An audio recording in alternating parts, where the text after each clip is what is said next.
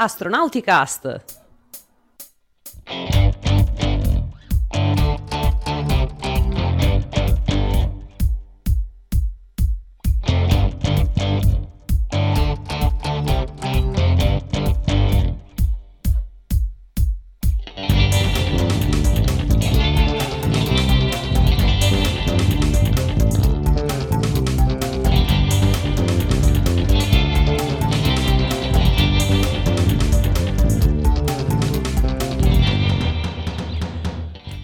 Astronauticast, stagione 15, episodio 19. Questa sera siamo in tre e ci siamo io, Veronica da Verona, eh, con me c'è Raffaele. Ciao Raffo.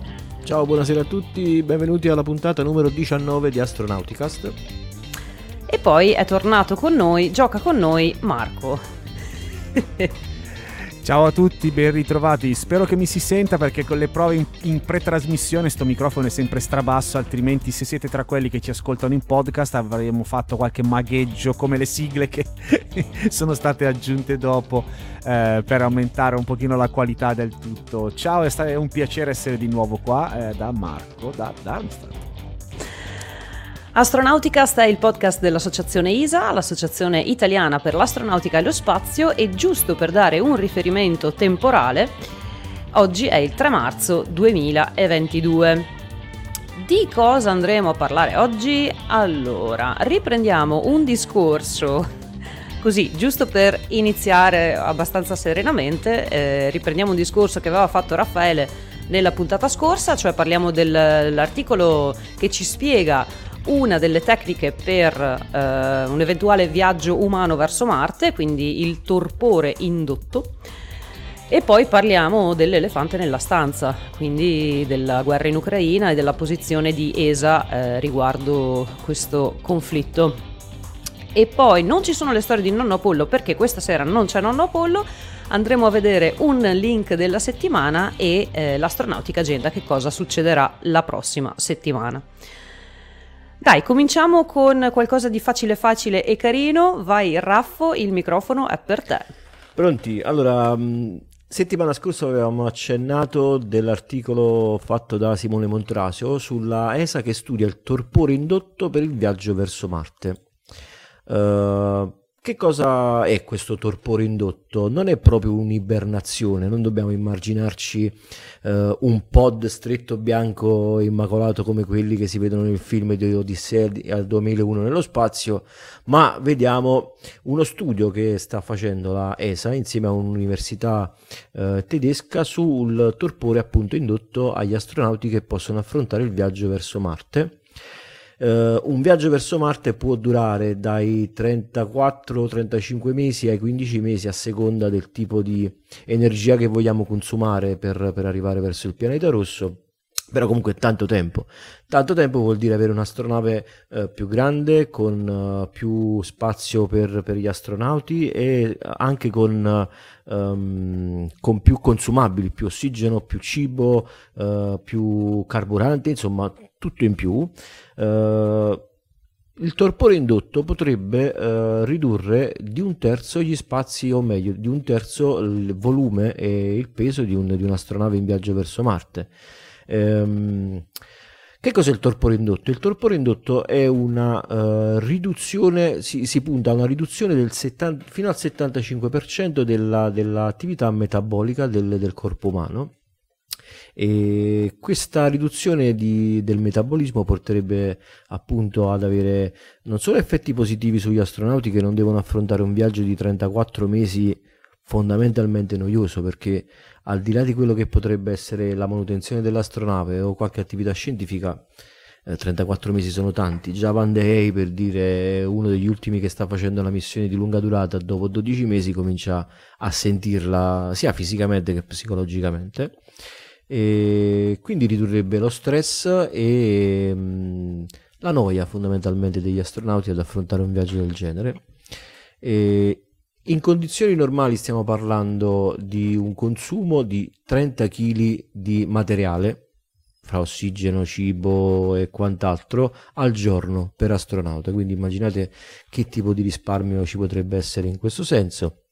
E um, ci sono alcuni, mm, partiamo da, da, dai, primi, dai, primi, studi, primi, le prime applicazioni che si sono fatti eh, mm, con, con, il, con, i, con, gli stati, stati di ipotermia e torpore indotto, vengono usati Già dagli anni Ottanta, in caso di lunghe e complesse operazioni chirurgiche, ehm, per ridurre il metabolismo di un, di un corpo, ehm, gli si abbassa la temperatura, gli si, gli si, induce questo torpore, ma comunque non si ha un vero abbassamento del metabolismo, comunque un, un vero abbassamento del consumo di energia che ha un corpo. E quindi bisogna eh, trovare qual è la chiave che sblocca questa capacità nel corpo umano e si stanno cominciando a fare degli studi ad ampio, ad ampio spettro su, su, diversi organismi che già adottano questo, questo tipo di, eh, di, di, protezione che la natura ha dato a, agli animali agli esseri viventi che la utilizzano per, per, affrontare periodi particolari della loro esistenza che possono essere o scarsità di cibo o comunque eh, cambiamenti stagionali eh, relativi alla, al clima del proprio ambiente L'esempio più classico è quello, eh, partendo dal più piccolo, il tardigrado, che è diventato famoso con la serie Star Trek, l'ultima, quella apocrifa che non si può vedere.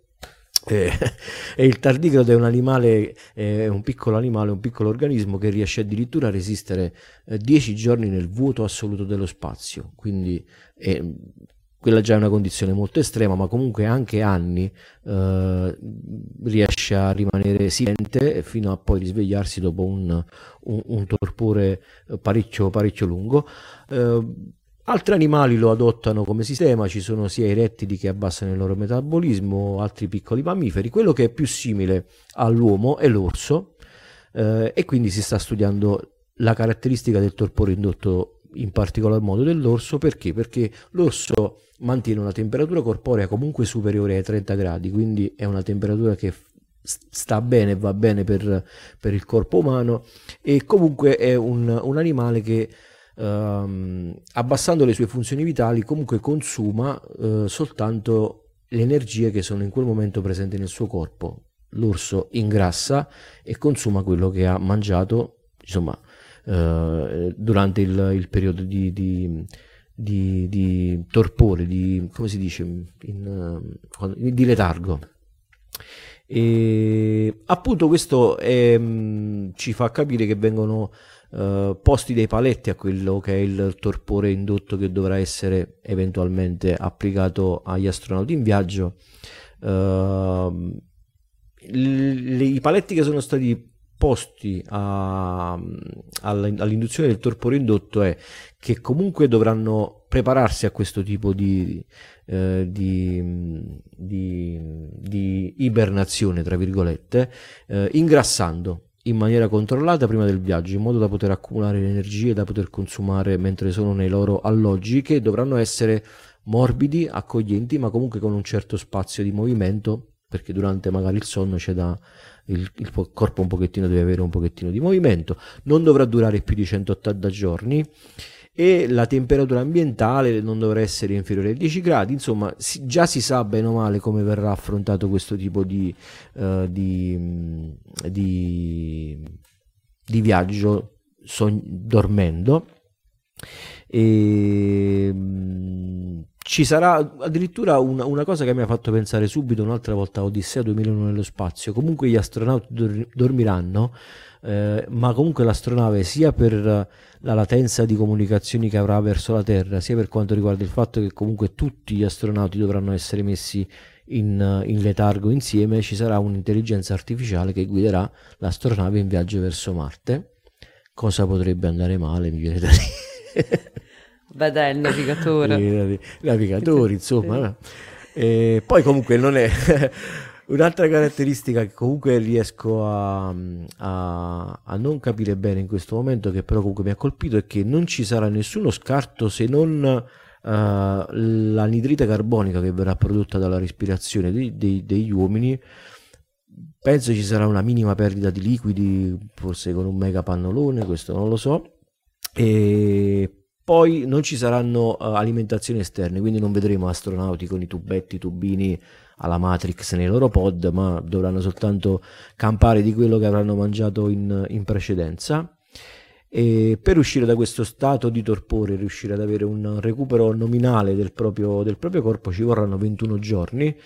Sarà possibile svegliarsi in tutta fretta in caso di emergenza e mm, ci dovranno essere comunque dei trattamenti, uh, cioè fra, fra, diversi periodi di, uh, di ibernazione devono passare nominalmente 20 settimane tra un torpore e l'altro perché il corpo si, si, si, si prospetta uh, che possa sopportare soltanto questo tipo di, di stress, tra virgolette. È stato un articolo molto interessante, non è nulla che è stato ancora provato, stanno facendo adesso delle ricerche combinate per vedere dove possono andare a pescare più sapere possibile per poter poi produrre eh, quello che potrebbe essere un, una droga, la chiama Simone Montrasi, però non chiama la farmaco perché effettivamente farmaco non è, ma effettivamente ci sarà bisogno di un supporto eh, integrativo per, per indurre eh, l'ipotalamo eh, dell'uomo a, a, ad avere questo tipo di, di, di, letargo, perché è anche possibile farlo inducendo, eh, andando a stimolare il non so se ho detto bene l'ipotalamo, ma comunque ehm, eh, una parte del cervello che eh, può essere stimolata anche con gli ultrasuoni, ma è, risulta particolarmente difficile con quello dell'uomo, quindi si, si tenderà a farlo tramite una preparazione eh, psicofisica, ma anche farmacologica. Ma qui hanno dei test in vista, no? Cioè ancora a livello di studio ed è tutto teorico. Per adesso a livello di studio, io ho visto qui una qui c'è una fotografia di alcuni volontari che hanno ah, di eh. questo, questo l'avevo sentito dire, C'erano, ci sono e ci sono stati dei volontari che in pratica si mettono a letto per eh, diversi giorni, ma loro credo che lo facciano per ehm, provare non tanto il torpore indotto, ma l'assenza di movimento nel corpo dell'uomo, cioè nel senso oh. loro tendono a muoversi il meno possibile, ma quello è uno studio più legato all'assenza di movimento e gravità, mettiamola così. Mm-mm. Questo qua proprio sul torpore indotto ancora non è stato, per adesso è tutta una fase di studio teorica, vai, mettiamola così. Ok. Eh, ah, un'altra cosa che poi porterà vantaggio ehm, rispetto alla, a altri tipi di, di, di, ibernazione, se vogliamo così, quella che appunto può essere indotta agli uomini non è eh, portatrice di ehm, effetti negativi secondari come possono essere la trombosi, problemi cardiaci, insomma, ovviamente se devono, se devono andare in letargo faranno in modo che si sveglieranno in, in forma, insomma. Mm. Bello, interessante, uno studio alternativo. Molto carino, molto carino. Mm-hmm. Vi dicevo che mi, mi, era rimasto impresso ed è stato molto interessante leggerlo. Vi consiglio di andarlo a leggere sul, sul nostro sito Astronauti News perché lì ci sono tutti i dettagli che ho saltato puntualmente, però è, è veramente interessante. C'è secondo me un motivo anche fondamentale per cui ESA si butta su questo tipo di studi. Primo, eh, perché secondo me il primo motivo, a parte appunto quello di salvaguardare la salute degli astronauti in viaggi di questo tipo, eh, ci sono vari elementi che compongono la salute dell'astronauta, non solo fisica ma anche mentale, quindi dormire di fatto significa accorciare una serie di stress, ma anche perché poi fondamentalmente il messaggio dietro a questo genere di iniziative è il riconoscimento del fatto che la vera sfida per arrivare su Marte non sta nel mezzo di trasporto, ma sta nel mantenere vive le creature che inserite nel mezzo di trasporto, perché la tecnologia per arrivare su Marte l'abbiamo dagli anni 70, ci mandiamo sonde di qualsiasi tipo, anzi forse prima dagli anni 60, quindi non è un problema di comprendere la meccanica celeste, di ottimizzare eh, le traiettorie orbitali per arrivarci nel tempo più efficiente possibile, nel modo più efficiente possibile um, c'è, una, c'è un discorso di trasportare grosse quantità di materiale e quindi giustamente Raffaele dicevi del risparmio di non portarsi appresso le risorse per mantenere un essere umano in piena funzionalità, diciamo così, per tutta la durata del viaggio, ma c'è anche il problema che durante questo viaggio gli astronauti sono di fatto in un ambiente spaziale estremamente pericoloso, fuori dalle fasce di Van Allen, fuori dalla magnetosfera terrestre, per cui esposti al bombardamento di particelle cariche che arrivano dal cosmo, che di fatto lo spazio profondo è un, come un gigantesco acceleratore di particelle, come un CERN universale, solo che il CERN le particelle le mira, non, non vanno in giro per eh, Meyereno, come si chiama il, po', il comune dove sorge il CERN, invece l'universo spara in tutte le direzioni perché queste particelle arrivano da corpi celesti fantastici, eventi energetici estremi e sono molto molto più dannose per esempio delle particelle cariche dagli ioni rilasciati dal Sole durante i brillamenti che sono comunque eventi eh, estremamente ener- energetici. Quindi, um, come dire, fare questi studi significa per esempio poter inserire gli astronauti in un ambiente protetto più piccolo uh, e, e con un migliore isolamento rispetto alla, protettivo rispetto a questi fenomeni. È, sì. è, è importante, insomma, prendersi cura degli astronauti. Quello che mi veniva in mente appunto è il, il, peso che si può magari risparmiare può essere utilizzato per mettere una scrematura migliore che sento sempre dire che è l'acqua di solito la cosa che può difendere meglio gli astronauti durante il viaggio, però ce ne vuole una certa quantità, quindi magari se, se riduci uh, fino al, uh, al 30% il, il, il, il, peso di un'astronave perché tu stai mettendo in torpore gli astronauti, puoi comunque destinare l'acqua che magari verrà utilizzata quando arrivi su Marte a schermatura del, del, del, dell'astronave. Ipotesi mia campata così, però l'acqua la puoi riciclare in tantissimi modi, depurare anche se viene usata anche, per scopi sì, diversi, sì, sì. quindi il, il, si usa l'acqua perché eh, sostanzialmente la molecola dell'acqua ha, ha, molto idrogeno ed è uno di quegli... Um, sì, diciamo due, due, atomi su tre sono di idrogeno ed è un atomo ed è una molecola molto piccola e quando voi immaginate le particelle cariche, questi ioni che arrivano da tutte le parti dell'universo come delle biglie lanciate ad altissima velocità, qualcuna di queste biglie può colpire il nucleo degli atomi del vostro materiale di rivestimento. Se diciamo il vostro materiale è fatto con un, un reticolo di atomi molto piccoli, la probabilità che questa biglia colpisca un nucleino minuscolo è, è, molto bassa. Se io ci metto del ferro, del piombo, che sarebbe quello che magari può venire in mente, no? quando si parla di proteggersi dalle radiazioni, pensiamo tutti di indossare, no? come radio- i radiologi, il camice di, di piombo con questo tipo però di particelle quel, quel, rivestimento non è adatto perché al di là della massa enorme che dovreste portare nello spazio, di fatto l'atomo del piombo, guardate come è composto, il nucleo è composto da un gran numero di, di neutroni e protoni e c- quindi la probabilità che uno di questi raggi cosmici vada a finire lì, lo spacchi e crea quindi un'ulteriore pioggia di particelle che è una cosiddetta radioattività secondaria è altissima, quindi il paradosso è che quello che vi dovrebbe proteggere diventa un'ulteriore fonte di esposizione al, agli effetti delle radiazioni ionizzanti, quindi è, è, particolare questa cosa, forse un po' controintuitiva, quindi riuscì, se ricordate c'era un, un video che era uscito ai tempi della, eh, dei primi video di, che si giravano sull'Orion, in cui c'era uno dei tecnici e poi è diventato un astronauta ehm, in cui si vedeva proprio che eh, studiavano per proteggere gli astronauti, in questo caso ai brillamenti solari durante un'ipotetica missione lunare, di mettere gli astronauti dentro, al centro della capsula, circondandoli con le sacche di cibo di cibo fresco perché contiene un sacco di acqua e quindi in qualche modo era, era molto semplice utilizzare questa risorsa che comunque hai a bordo nel tuo viaggio eh, di andata per, eh, per creare il, eh, diciamo uno, scher- uno schermo at- efficace attorno, attorno all'astronauta. E, sì.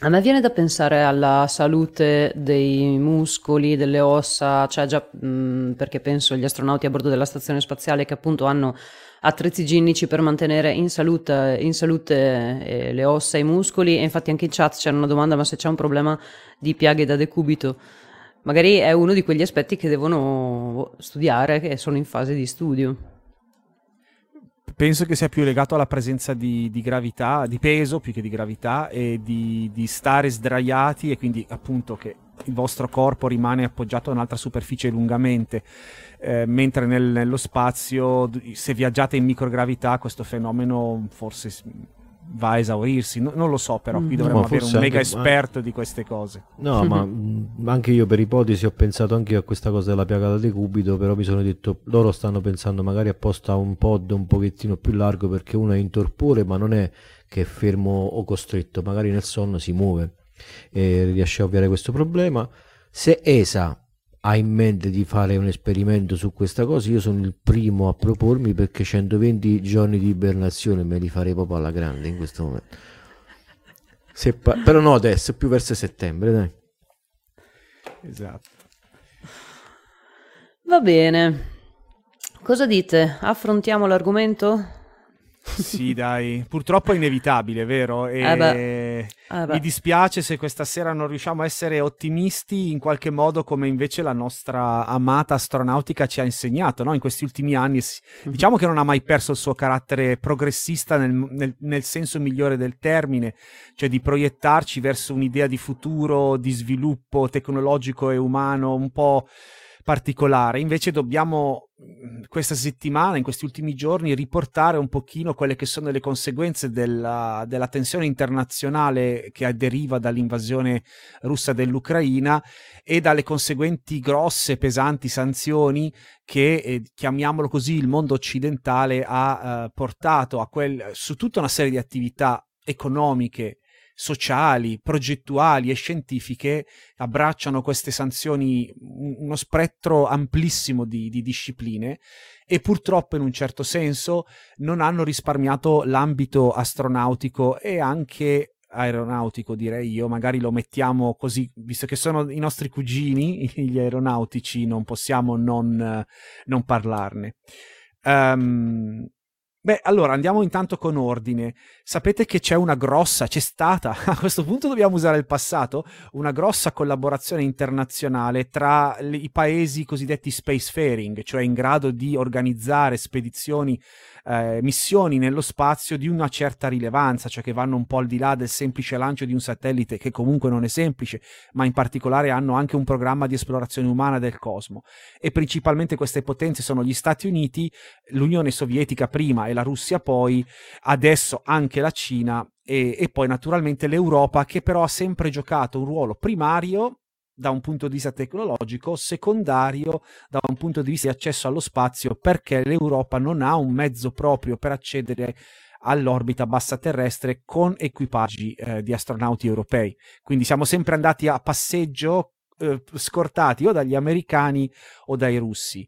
Naturalmente i cinesi lanciano per conto loro in questo momento, a parte collaborazioni sul piano scientifico di condivisione delle risorse, non c'è un, un, nessun europeo o nessun americano che abbia volato su un mezzo cinese e viceversa. Mentre la collaborazione eh, eh, Russia, ex Unione Sovietica Russia e comunità internazionale guidata dagli Stati Uniti ha avuto la sua massima espressione nella Stazione Spaziale Internazionale.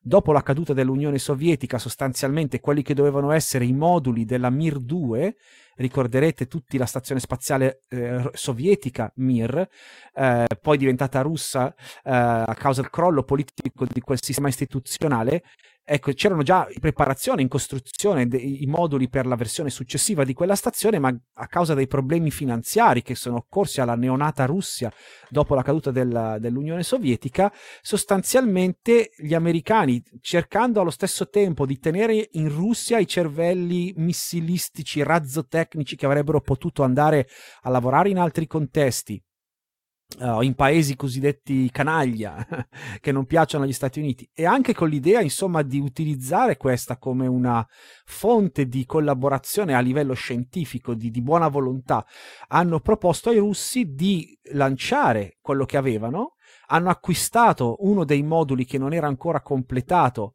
che poi è lo, è lo Zarya se non sbaglio, eh, che di fatto è di proprietà della NASA, anche se è stato costruito, progettato e lanciato dai, dai russi e fa parte del segmento russo eh, della stazione spaziale.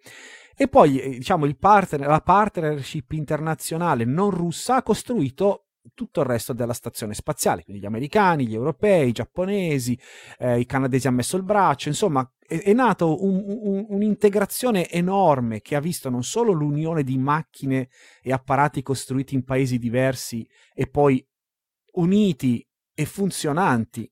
Eh, dal, dal, 1998 in avanti è, è, cominciata la costruzione di questa casa spaziale comune, ma c'è stato anche lo scambio di equipaggi, perciò gli americani, tutti in realtà, eh, i partner non russi, imparavano il russo, andavano ad addestrarsi in Russia in un'apposita zona che è stata allestita per loro anche gli italiani lo hanno fatto, a partire da, da Vittori, Samantha Cristoforetti, Luca Parmitano, hanno tutti seguito questo iter, ehm, Nespoli naturalmente, e sono, eh, Guidoni no, sono andati a, um, ad addestrarsi in Russia, hanno imparato il russo, hanno volato a bordo di Soyuz per arrivare sulla stazione spaziale, e lo stesso hanno fatto molti americani, molti canadesi, e i russi naturalmente si sono andati ad addestrare a bordo dello shuttle, in, in, un inizio di scambio quando c'era ancora a bordo la Mir in un programma che si chiamava Shuttle Mir, eh, eh, in cui si sono imparate le tecniche di manovra per approcciarsi alla stazione spaziale, per esempio, e poi naturalmente sulla ISS, dove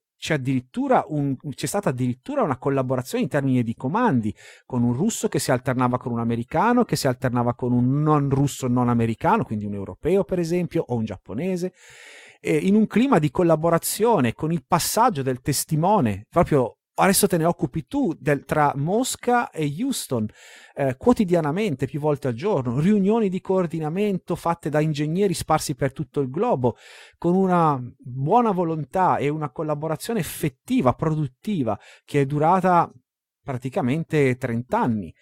E questa cosa, questo è il primo grosso elemento del contrasto Uh, tra uh, Russia e il resto del mondo che è caduta vittima delle sanzioni, in realtà al momento qual è la situazione? Sulla ISS non si parla di politica, non si fa politica, probabilmente c'è un grosso imbarazzo, un, un senso, penso io, pesante, di aria pesante, perché a terra le, le, i rispettivi governi litigano pesantemente e la cosa deve continuare a funzionare. E la cosa continua a funzionare. Qualche giorno fa ehm, Dmitry Rogozin, che è il presidente della, della agenzia spaziale russa Roscosmos, ha pubblicato un primo tweet, ha iniziato in realtà a pubblicare su Twitter una sfilza di messaggi abbastanza in... Eh, gli appassionati di manga lo chiamerebbero berserk mode, eh? quando uno perde completamente il controllo e va fuori di testa. Ecco, eh, fa- fanno parte di una barrage, di, una, di una vera e propria sequela di dichiarazioni provocatorie però in realtà lui non ha mai minacciato nulla rispetto alla, alla, ISS, anzi l'unica cosa che è stata inizialmente interpretata come minaccia è stata una cattiva traduzione di un suo tweet, perché twitta solo in russo, eh, in cui diceva sostanzialmente questo che senza la collaborazione fattiva dei russi mantenere il corretto assetto della stazione è impossibile e che con il passare del tempo avrebbe potuto precipitare a terra. Qualcuno ha tradotto questo come vi facciamo precipitare la ISS sulla testa, che non è vero, è falso completamente sarebbe anche un po' problematico farlo, sebbene la, la, sezione russa della stazione abbia dei thrusters, dei motori di controllo che potrebbero cambiare l'orbita della stazione, probabilmente anche farla deorbitare, non so quanto propellente è rimasto per cambiare l'orbita, uh, ma non è mai, mai, mai stato minacciato questo e non è mai stato minacciato nulla agli astronauti non russi a bordo della stazione, anche perché uno di questi, un americano, dovrà tornare a terra, penso proprio alla fine del mese, a bordo di una Soyuz, quindi capite bene che... Mh, mm, sarebbe veramente un gesto gravissimo mettere a rischio la vita, l'incolumità della persona e credo tra l'altro che gli cosmonauti, i colleghi dei, degli americani non lo permetterebbero, credo davvero che sarebbe un punto di rottura questo, perché gli equipaggi sono nate amicizie profonde tra gli astronauti che si, si, si sono trovati per anni ad addestrarsi insieme.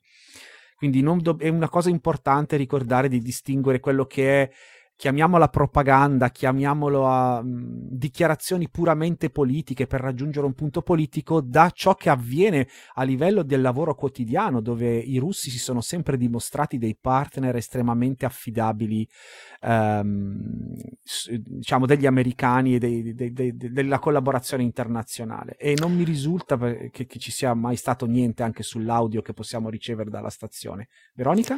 Marco, prendo l'occasione per rispondere a Giuseppe che ha scritto in chat, visto che stiamo parlando della stazione spaziale e delle collaborazioni internazionali, se ricordiamo chi c'è al momento sulla stazione. Al momento c'è Anton Shkaplerov, quindi un russo, Mark Van de Hey, americano, Piotr Dubrov, un altro russo, Raja Chari, americano, se non sbaglio, sì. Thomas Marshburn, americano, Mattias sì. Maurer di ESA e Kyla Barron, americana. Quindi manca solo un giapponese alla eh, fine. Sì, è una configurazione da barzelletta, no? quando dicono c'era un russo, un americano e un tedesco un, perché Maurer è uno, è il, diciamo, il, più, il novellino del corpo astronauti ESA e anche il, il più giovane, il, l'ultimo e più giovane degli astronauti tedeschi eh, della DLR. Um, e tra l'altro è proprio Van de Hai che tornerà giù con la, con la Soyuz visto che l'hai nominato. Quindi dal punto di vista ISS è tutto tranquillo. Significa che resterà per sempre così? Significa che andremo avanti a vedere una collaborazione internazionale? Non lo so. Impossibile prevedere il futuro in questo momento. C'è un pericolo grosso che magari commentiamo dopo alla fine. Uh, però diciamo la, la ISS continua a essere operata in maniera sicura e non ci sono segni di abbandono di nessun tipo. Naturalmente nessuno è stupido, nel senso che vista, la, vista l'evolversi eh, della, della, della, situazione, è chiaro che entrambe le parti avranno fatto un piano per mettere al sicuro i loro astronauti nel caso una delle due parti dichiari improvvisamente mo ce ne andiamo. C'è, un, c'è una piccola cosa da tenere sempre presente che la maggior parte degli astronauti, non tutti, ma la maggior parte sono militari e di questi molti sono ancora in servizio. Quindi possono ricevere un ordine diretto, che gli piaccia o no, di abbandono della stazione. Che poi lo eseguano come lo eseguano non lo so. Tutti hanno famiglie a terra, e non mi vorrei trovare nei panni di un russo a cui il suo governo ordina di tornare a casa, perché lui potrebbe dire fosse solo o sola, non ci penso nemmeno, anzi chiedo asilo politico, qualcuno aveva scritto sul forum, no, potrebbe essere uno scenario, ma sapendo che a casa hanno le famiglie, probabilmente le ripercussioni potrebbero essere importanti, quindi si aprono tanti scenari su cui non voglio speculare perché davvero se iniziamo a speculare ci sta dentro tutto, eh? tutta la fantascienza che vogliamo o la fantapolitica che vogliamo. Quindi è bene ricordarsi cosa funziona oggi. L'ISS ancora va. È prevista la partenza di una Soyuz eh, tra qualche giorno, equipaggio esclusivamente russo, è la Soyuz MS-21 e mh, il problema di questa situazione è secondo me esclusivamente economico perché l'enorme impatto delle sanzioni, naturalmente, è che non entrano soldini dalle fonti dove normalmente arrivavano. E questo ci dà una mano anche a, a passare al secondo elemento di questa contesa internazionale e sui suoi riflessi spaziali. C'è, eh, diciamo, da, tra, nella collaborazione diretta Stati Uniti-Russia un'altra vittima accertata, che è la missione Venera D. Doveva essere una missione congiunta per l'esplorazione di Venere, mh, prevista per il 2029-2030, e quindi questa cosa è stata ufficialmente congelata. Come avvengono conge- questi congelamenti? È importante sapere che NASA non ha, al momento che io abbia visto fino adesso che siamo entrati in trasmissione, fatto un solo comunicato stampa, diciamo, di lite, di divisione, di dichiarazioni, basta, non ci facciamo più questo, non facciamo più quell'altro. Da NASA non è arrivato nulla, è arrivata solo una rassicurazione a bocca di Katie Loaders, che è la responsabile dei, eh, dei progetti di NASA, ehm, diciamo di esplorazione umana del cosmo, che ha detto, ma per noi non è cambiato niente, con i russi stiamo andando d'amore d'accordo sulla gestione della ISS e tutto continua come prima. Naturalmente sappiamo, come vi ho detto, che però c'è, ci sono attività per capire come potrebbe andare a finire, insomma, se si dovessero portare a terra in sicurezza gli astronauti e malauguratamente abbandonare la stazione. Um, la seconda vittima, dicevo, oltre a Venera D, e, e la seconda vittima in termini economici, um, eh, scusate, ho, una, ho, ho, aperto una parentesi e non l'ho chiusa. Questi annunci avvengono tramite l'account di Rogozin, quindi NASA non ha detto niente. E Rogozin, che ogni tot prende in mano il suo telefono e butta giù un altro tweet aggressivo dicendo basta, da oggi non facciamo più venerdì. La stessa cosa ha fatto con il lancio di, eh, degli OneWeb 14. La missione OneWeb 14 doveva partire oggi, no, domani, da uh, Baikonur con un razzo uh, Soyuz. Eh, OneWeb è sostanzialmente una costellazione di satelliti per telecomunicazioni um, concorrente degli Starlink di SpaceX, per capirci. È di proprietà mista pubblico-privata, c'è dentro il governo inglese, eh, anzi, scusate, il governo del Regno Unito, britannico, e, um, e, que- e, quindi è arrivato questo tweet di Rogozin che dice se eh, il governo in- in- britannico non ci promette che, to- che, venderà le sue quote dentro a OneWeb e che comunque una volta in orbita questi satelliti non saranno mai usati per telecomunicazioni che coinvolgono militari, noi non li lanciamo. perché naturalmente una delle nazioni che ha imposto grosse sanzioni è stato proprio il Regno Unito. Ebbene, il consiglio di amministrazione di OneWeb non ha ceduto al ricatto e ha detto noi, ehm, ok, abbiamo fatto la riunione del consiglio di amministrazione e abbiamo deciso che non lanceremo sospendiamo, non lanceremo da, da Baikonur. E quindi probabilmente eh, la Russia si è guadagnata un tot eh, di satelliti OneWeb che staranno lì in magazzino, non so se li faranno a pezzi per guardare cosa c'è dentro, non so se se li terranno sperando che tra qualche mese le cose siano acquietate, con le acque più tranquille si possa tornare a parlare di business. È chiaro che il messaggio è se noi oggi mandiamo, io potenza occidentale, mando qualunque cosa da lanciare in Russia e questa cosa può essere usata contro contro di me come una sorta di ostaggio, di ricatto, o tu mi fai quello che dico io, se no quella roba qui resta in magazzino e buona fortuna recuperarla, non lancia più nessuno. E quindi quello che è una minaccia di, di, guardate che non vi lancio il vostro payload diventa, secondo me, naturalmente automaticamente una condanna perché se io sono un paese terzo che osservo una, un comportamento del genere,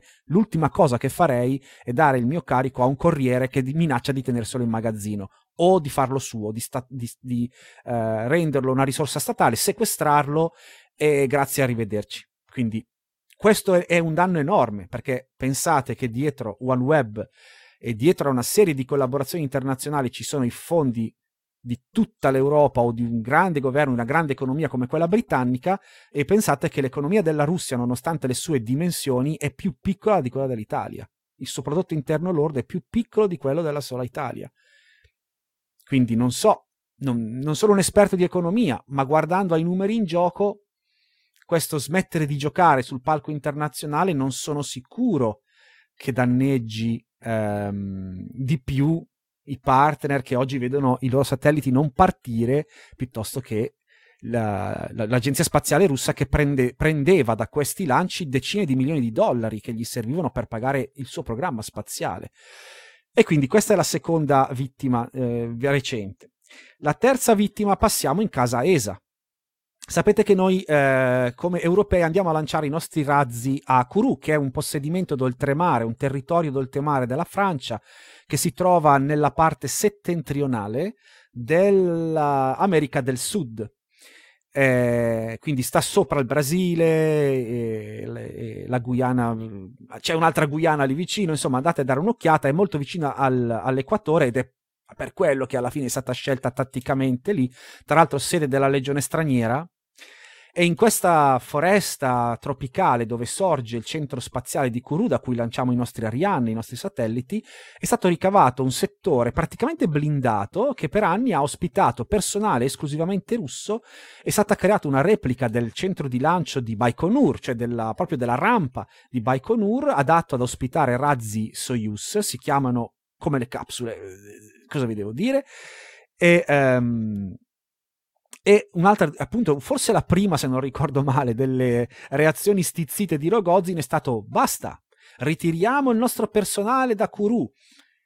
E gli hanno detto, ne prendiamo atto. Letteralmente la risposta ufficiale di, eh, di, di ESA è stata, ne prendiamo atto. Probabilmente sperava in altro, non lo so, eh, ma questo significa che probabilmente sarà un po' complicato per questi poveri disgraziati tornare in Russia, visto che nel frattempo hanno chiuso lo spazio aereo. eh, non lo so se viaggeranno per nave, non so se partendo con la nave porteranno via i, gli stadi che avevano già messi lì o se metteranno tutto in magazzino. Non è chiaro. Ma è chiaro che oltre ad aver detto ne prendiamo atto, un paio di giorni dopo l'ESA ha detto che si è attivata immediatamente per redistribuire i carichi che erano programmati da, per partire con una Soyuz, con un razzo Soyuz dalla Guyana su altri vettori europei. Se non sarà l'Ariane 6, sarà il Vega C, cioè anche in questo caso il bambino che prende il pallone e dice io con voi non gioco più, non si è accorto che si erano messi d'accordo i bambini a giocare col suo pallone per tantissimo tempo, giusto? Ogni tot usiamo il tuo pallone ma anche noi abbiamo i nostri palloni, abbiamo i partner americani se proprio non riuscissimo a lanciare nei tempi previsti, con cui non abbiamo certo interrotto la collaborazione. E anche qui, come mai sono finiti i russi a lanciare in Guyana? Non certo per beneficenza, perché era uno dei principali, se non forse il principale elemento da cui entravano soldi. Perché hanno potuto costruire in serie una marea di Soyuz, di lanciatori, portarli lì e lanciare costantemente un, come sottocontraente, come subcontractor di ESA, di Ariane Space. O... Cioè, ci sono una serie di ditte, insomma, tipo scatole cinesi, eh, su cui non sono preparato con i nomi, ma è un po' complicato, ma non importa. In sostanza, da lì entravano ulteriori decine, centinaia di milioni di dollari ogni anno che adesso non, non fruiranno più, non fluiranno più nelle casse di Roscosmos. L'altro grosso rammarico è, in casa ESA è quello del destino di ExoMass Rover. Qual è la posizione di ESA su questa questione? Il direttore generale ovviamente eh, ha, non può agire in maniera del tutto indipendente, nel senso che ESA è l'emanazione degli suoi stati membri.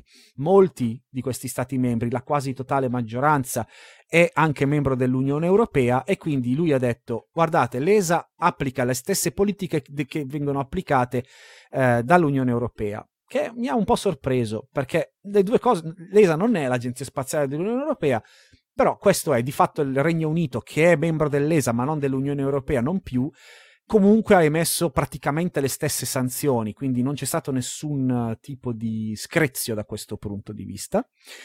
E, e, e quindi ovviamente eh, ExoMars che doveva partire diciamo alla fine di agosto, eh, che prevede un, un, lander russo, quindi una, una sorta di culla dentro il quale il rover Rosalind Franklin avrebbe dovuto raggiungere la superficie di Marte e poi questa culla avrebbe fatto diciamo da base a sé con una serie di esperimenti eh, una cosa molto simile a quella fatta dai rover americani in un certo senso eh, Spirit Opportunity ma questa cosa pare non succederà più. Ora non c'è il, la parola finale.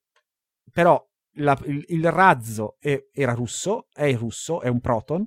La, la, piattaforma di superficie è russa e quindi è già stato fatto un sacco di lavoro non solo di costruzione meccanica di queste cose, ma anche di interfacce, come comunicano i due elementi insieme, come gli apparati elettrici funzionano insieme, le prove eh, eh, di resistenza del rover ai livelli di vibrazioni e acustici che si sviluppano dentro l'ogiva di un proton.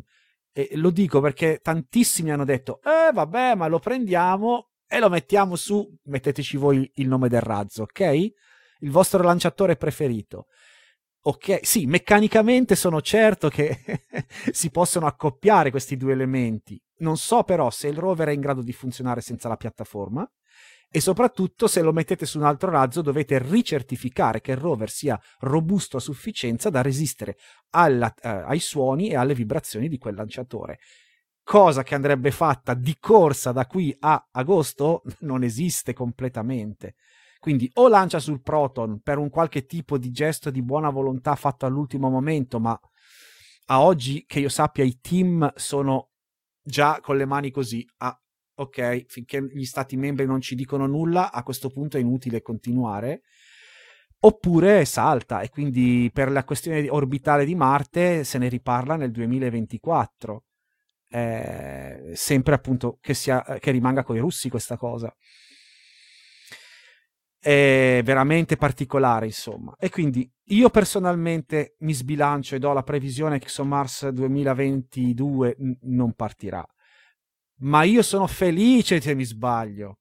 Non, non potrei essere più felice di, di, vedere i vostri commenti che mi dicono Cretino, dove, non dovevi fare le previsioni, hai detto che non lo sai leggere il futuro.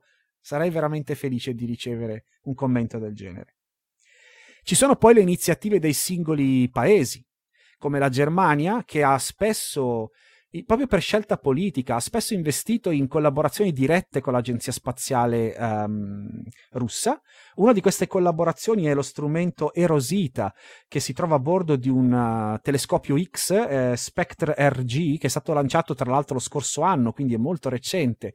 E sostanzialmente eh, si tratta di, un, di uno strumento gestito in Germania, ma lanciato dai russi a bordo di un satellite russo, e quindi è, è, è evidente che c'è un accordo uh, di divisione delle spese, di, co- di, di, condivisione delle conoscenze e dei dati scientifici acquisiti in maniera prioritaria rispetto ad altri studiosi, ad altre università che vorrebbero accederne.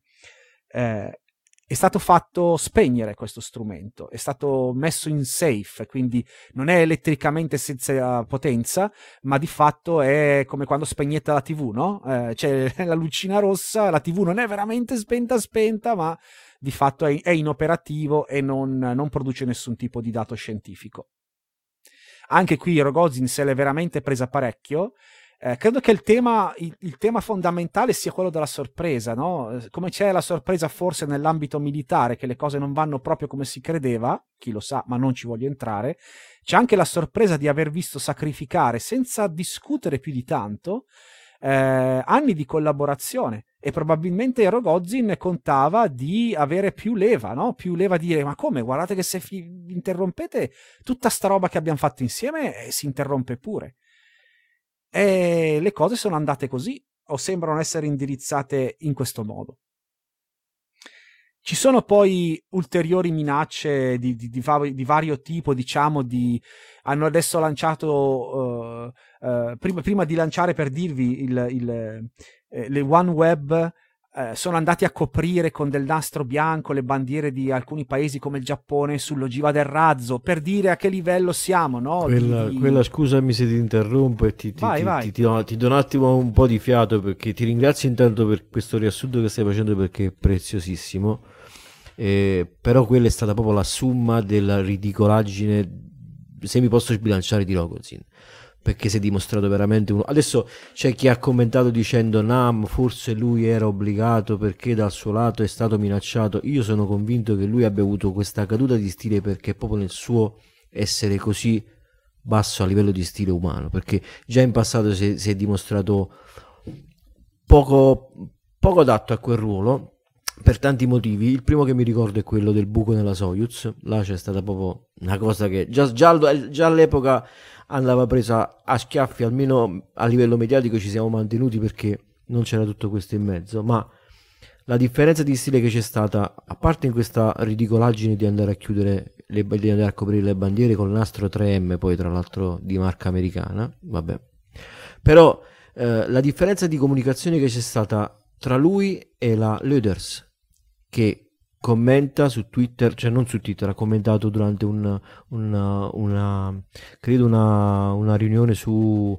Um, sul eh, prossimo astronauta di privato di Axiom. Axiom, sì, sì. sì, diceva i nostri astronauti. Eh, il punto era sulla collaborazione umana che c'è a bordo della ISS e anche su tutta quella che è la piramide di persone che lavorano alla ISS, collaborano insieme, lavorano insieme e stanno insieme, uma- metteva l'accento sul, sulla, sull'accordo umano che è ancora in corso fra chi lavora a questi progetti e lui invece è andato a cambiare il suo profilo con la foto vestito da militare e con i razzi ICBM alle spalle.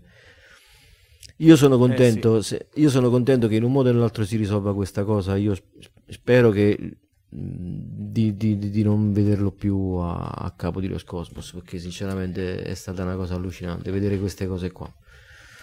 Sì, diciamo il, il, il, background di Rogozin è che è stato il vice primo ministro della Russia per un po' di tempo e poi è caduto un po' in disgrazia uh, con Putin ed è stato promosso a, uh, a um, presidente di Roscosmos, nel senso che non è un tecnico del, della, della missilistica, è un politico, ma lo è anche Nelson di NASA. Eh? Non è che se sei un politico sei un, diciamo, un inferiore, un intoccabile, non dovresti avere incarichi. Semplicemente è un politico che era estremamente schierato in un regime che è sostanzialmente verticistico. Anzi, riprendo anche un commento di, di Roberto eh, Felici qui in chat che dice giustamente che i russi hanno messo soldi, competenze, tecnologie e sarebbero, sono difficili da surrogare, vero, e che per decenni è stata una collaborazione proficua, altrettanto vero, ma vi dirò di più. Mi sono chiesto, io, cosa farei se fossi uno dei controllori del progetto Stazione Spaziale che lavorano al centro di controllo di Mosca? Ma non è che io mi metto a odiare gli astronauti americani e so benissimo che là sopra funziona tutto perché collaborano e quindi mi sto muto e continuo semplicemente a fare il mio lavoro meglio che posso finché mi sarà consentito.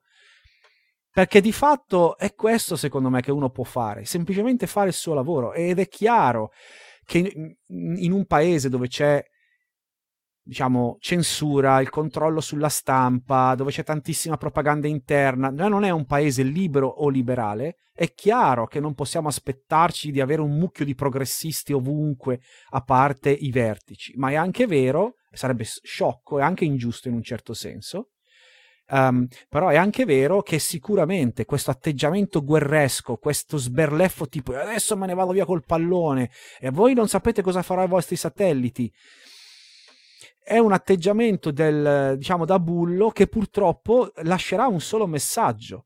Eh, non è il caso di collaborare con noi, non siamo dei partner affidabili, ma non perché il tecnico all'improvviso manomette la valvola sulla ISS e ammazza tutti, ma perché di fatto gli accordi vengono fatti ad alto livello, non ci va Marco Zambianchi a fare l'accordo per no, ci va una persona che ha autorità, che viene investita di questa autorità dalla sua agenzia e purtroppo con un partner come Rogozin che di fatto sbiella mettendo come dicevi tu Raffaele i lanciatori atomici nella sua pagina Twitter funziona per il pubblico russo probabilmente per una parte del pubblico russo perché si va a inneggiare allo spirito di tribù all'orgoglio eccetera ma è molto probabile che non serva proprio a niente in ambito di collab- collaborazione internazionale se non allontanare ancora di più i tuoi partner. Il vero killer qui per chiudere e passare poi alla piccola parentesi eh, aeronautica, sono le sanzioni. Eh, se andate a pescare su Astronauti News, eh, i nostri articoli, penso di, ormai di 5-6 anni fa, su come è cambiato il bilancio di Roscosmos, vedrete che c'è stato un costante calo di apporto di risorse pubbliche del bilancio russo eh, che moltissimi progetti, ci sono stati una marea di progetti per esempio per sostituire le capsule Soyuz eh, con una serie di, di, lifting bodies, di mini shuttle, di altre capsule, Federazia e quello e quell'altro, una marea di roba, non è mai arrivato niente a termine e non si vede granché di nuovo, a parte l'Angara che è comunque 10 più anni in ritardo e ha fallito anche diciamo, il, perfetto, il suo obiettivo principale durante l'ultimo lancio, non ci sono soldi a sufficienza per un programma spaziale così vasto e che include il lancio di esseri umani. I soldi entravano con la vendita di seggiolini a NASA, che a questo punto spingerà al massimo per, per poter fare a meno in qualunque momento di Roscosmos, in qualunque momento, prioritizzando probabilmente la risoluzione dei problemi della capsula di Boeing che ne hanno combinate di tutti i colori ed è probabile che si vadano a mettere più soldi pubblici lì per essere pronti a staccare il cordone ombelicale. Quindi scordatevi 80 milioni di dollari a lancio e per darvi un'idea L'affitto di tutta Baikonur costa 100 milioni di dollari all'anno alla Russia. Quindi datevi una proporzione su cosa significa intascare i soldi dei biglietti di ciascun lancio, che sono circa 80 milioni di, di dollari per ogni astronauta NASA o ESA. Poi sono 10 più, 10 meno a seconda dei, delle contrattazioni del momento, ma parliamo di quest'ordine di grandezza. Quindi è probabile che con due lanci vi pagate tutto l'affitto di Baikonur per, per un anno eh, non entrano più soldi da Kourou, non entrano più soldi da chi lanciava comunque a Baikonur carichi commerciali, niente più lanciatori pesanti, niente più trasferimenti tecnologici, niente più americani e europei che vanno a vivere nella città delle stelle per addestrare i loro astronauti, quindi tutto l'indotto dai ristoranti, i traduttori, le scuole, e tutto, tutto, si ferma tutto. E non si ferma negli Stati Uniti e non si ferma in Europa che qualche giorno prima dello scoppio di questa brutta guerra hanno fatto uno Space Summit in cui hanno dichiarato in maniera veramente fortissima la volontà di riportare al centro dell'attenzione la necessità per l'Europa di avere un suo programma per arrivare nello spazio su razzi europei, con capsule o comunque mezzi spaziali europei. Quindi purtroppo questa tradizione, questo enorme patrimonio ingegneristico russo che abbiamo visto essere validissimo e contributo tecnico che diceva il nostro amico Roberto in chat è lì ma rimarrà congelato senza più la possibilità di crescere e questa è una mia previsione semplicemente per il fattore soldi che, che ne dica Rogozin che, che si gonfi il petto metta gli CBM può dire quel che vuole e quando minaccia non lo faccio più si sta dando la mazzata sui piedi eh? è come quello che no non lo posso dire come quel marito che si taglia qualcosa per far dispetto alla moglie no? Era Bobbit. meglio non farlo? Era meglio non farlo? Speriamo tutti che tra qualche mese saremo qui a discutere di come, magari, magari con un nuovo vertice politico o un nuovo vertice Roscosmos un pochino più diplomatico, qualche eh, progresso si farà, magari si terrà viva proprio la ISS per, per non tagliare completamente la collaborazione internazionale, per non doverla abbandonare. Vedremo.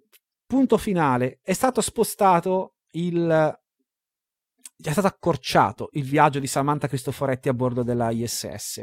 Non è una diretta ripercussione di queste misure, non è un dispetto dei russi, ma è un evidente sintomo di un risistema, una risistemazione del calendario dei lanci che è in corso a casa NASA per assicurare costantemente la presenza di astronauti non russi a bordo della stazione.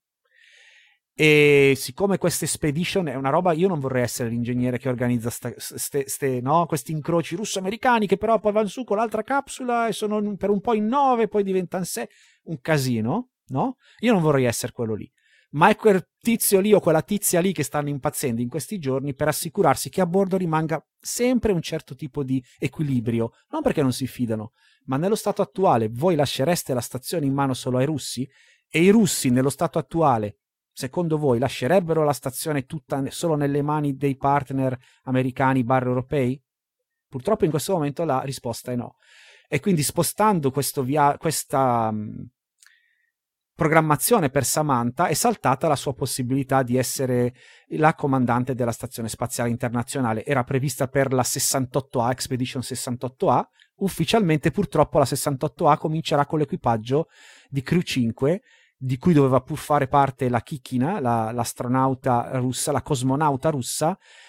Eh, la cosa secondo me andrà in aceto e lei andrà su con una Soyuz. Io lo spero che vada su, eh, perché io non sono nemmeno così convinto che dopo la 21 i russi abbiano i soldi per andare su con, con le loro Soyuz.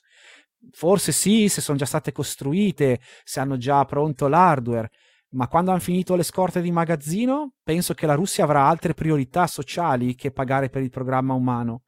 Quindi non lo so, ma qui stiamo andando nelle previsioni, ho, scomm- ho detto che non le avrei fatte e mi fermo qua. E spero di non avervi annoiato e spero che la settimana prossima non dovremo più affrontare ulteriori aggiornamenti di sto disastro.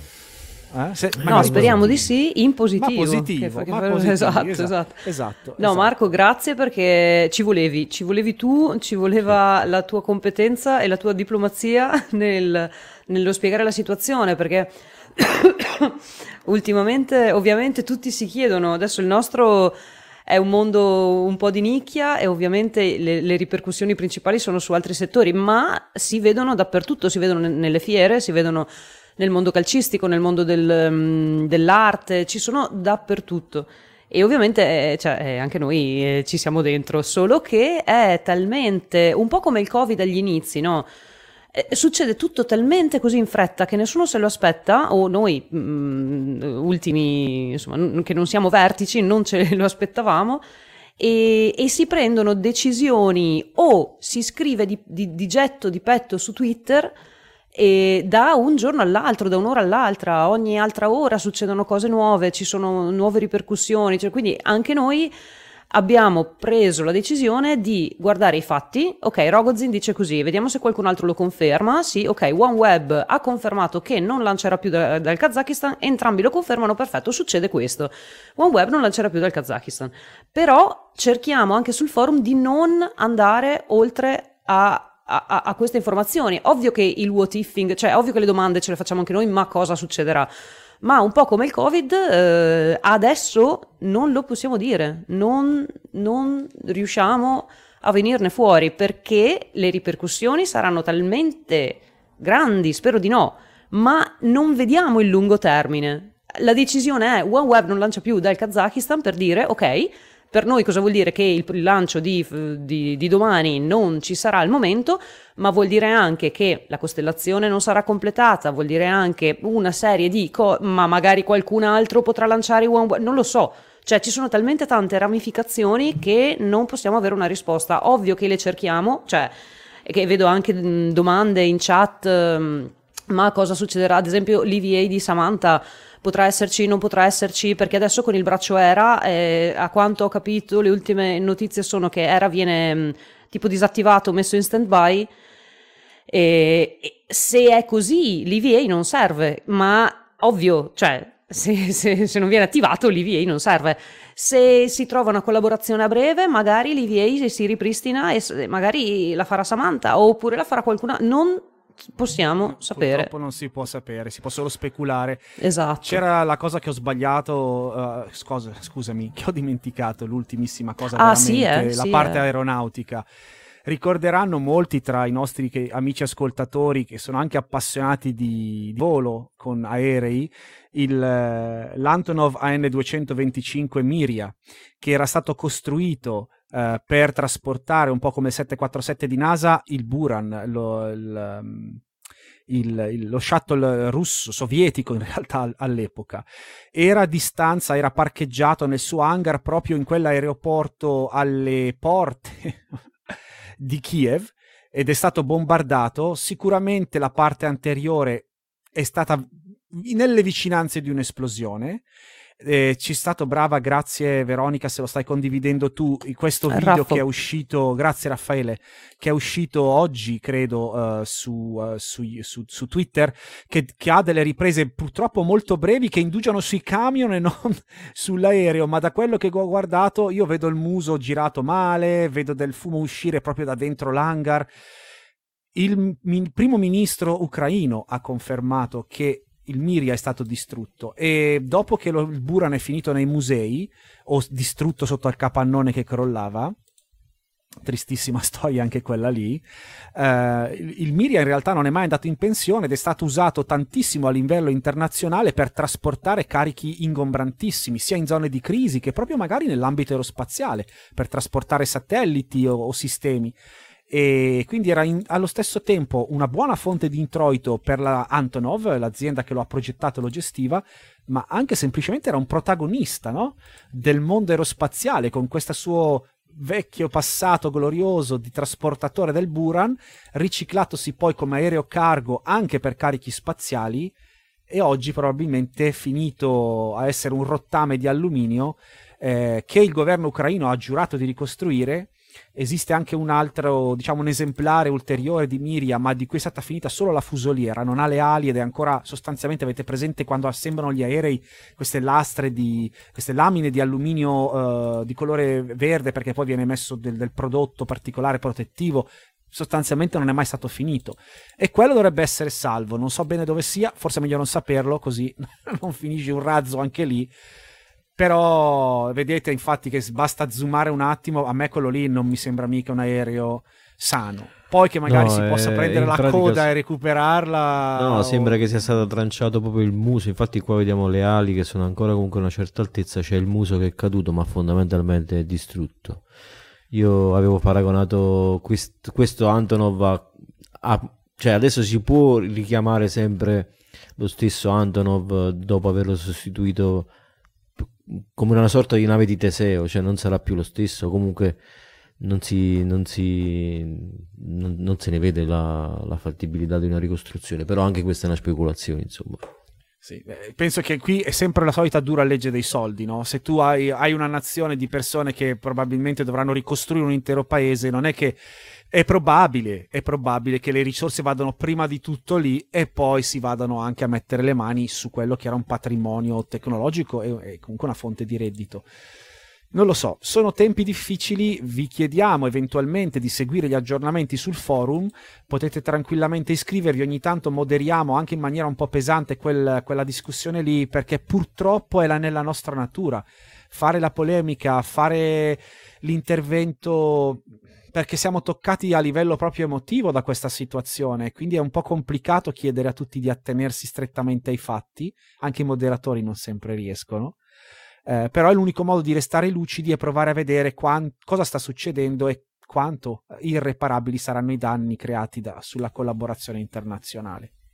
Però una cosa che forse abbiamo tralasciato, l'ultima novità è che comunque Roscosmos ha, ha interrotto qualsiasi tipo di uh, interazione scientifica uh, sugli esperimenti che vengono fatti a bordo dell'ISS col governo tedesco. Anche questa è stata una cosa piuttosto grave da apprendere. E, insomma, sta, sta andando così. Io sono curioso di vedere come sarà il prossimo arrivo dell'AMS 21.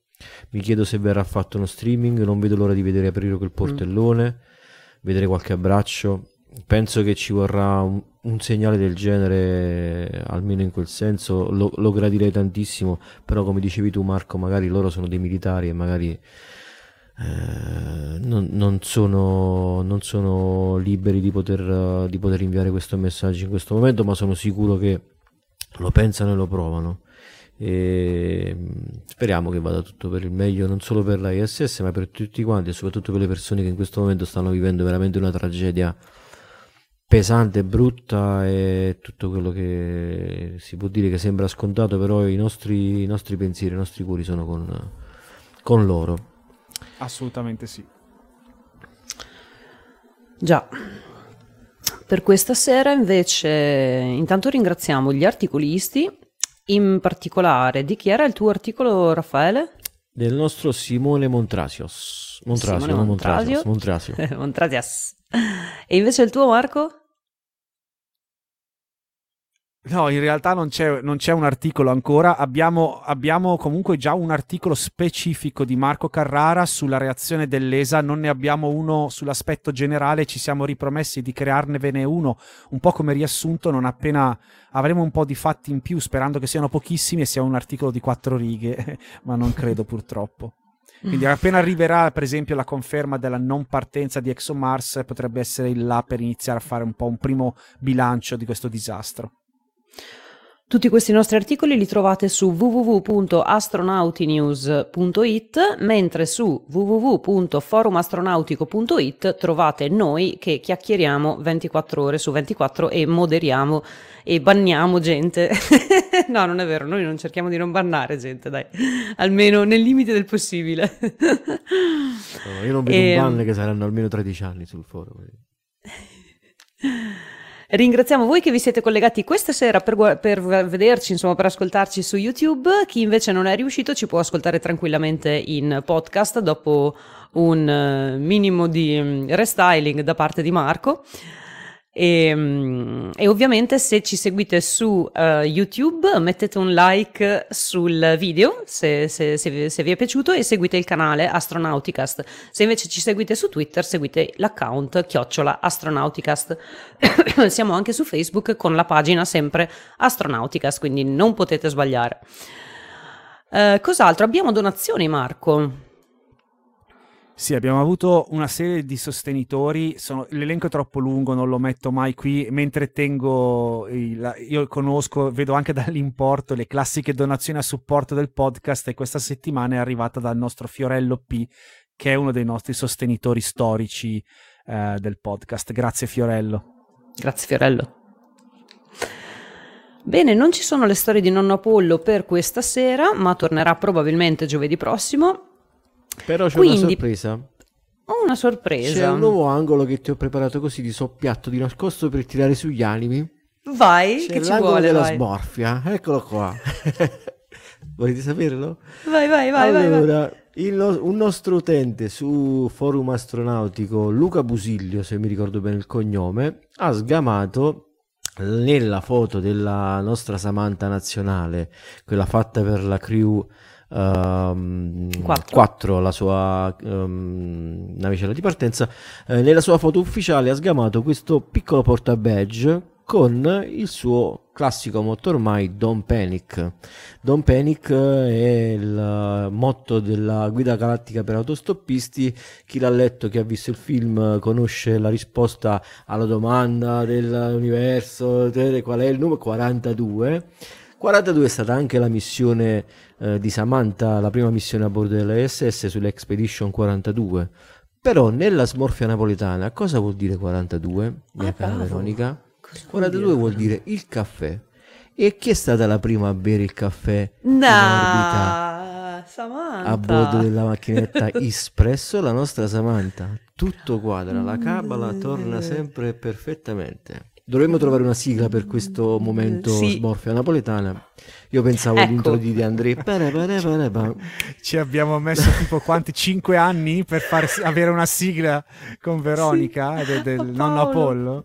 Dai, so. dai, per alleggerirvi la settimana, la prossima volta qualcuno di voi arrivi con un M, anzi, anzi twittateci, eh, taggateci su Twitter con un MP3 co- per la sigla della smorfia, l'angolo, Esatto. smo- l'angolo della smorfia. L'angolo della smorfia che questa sera vi chiude con un grosso saluto a Rogozin con 71. Andatevelo a studiare.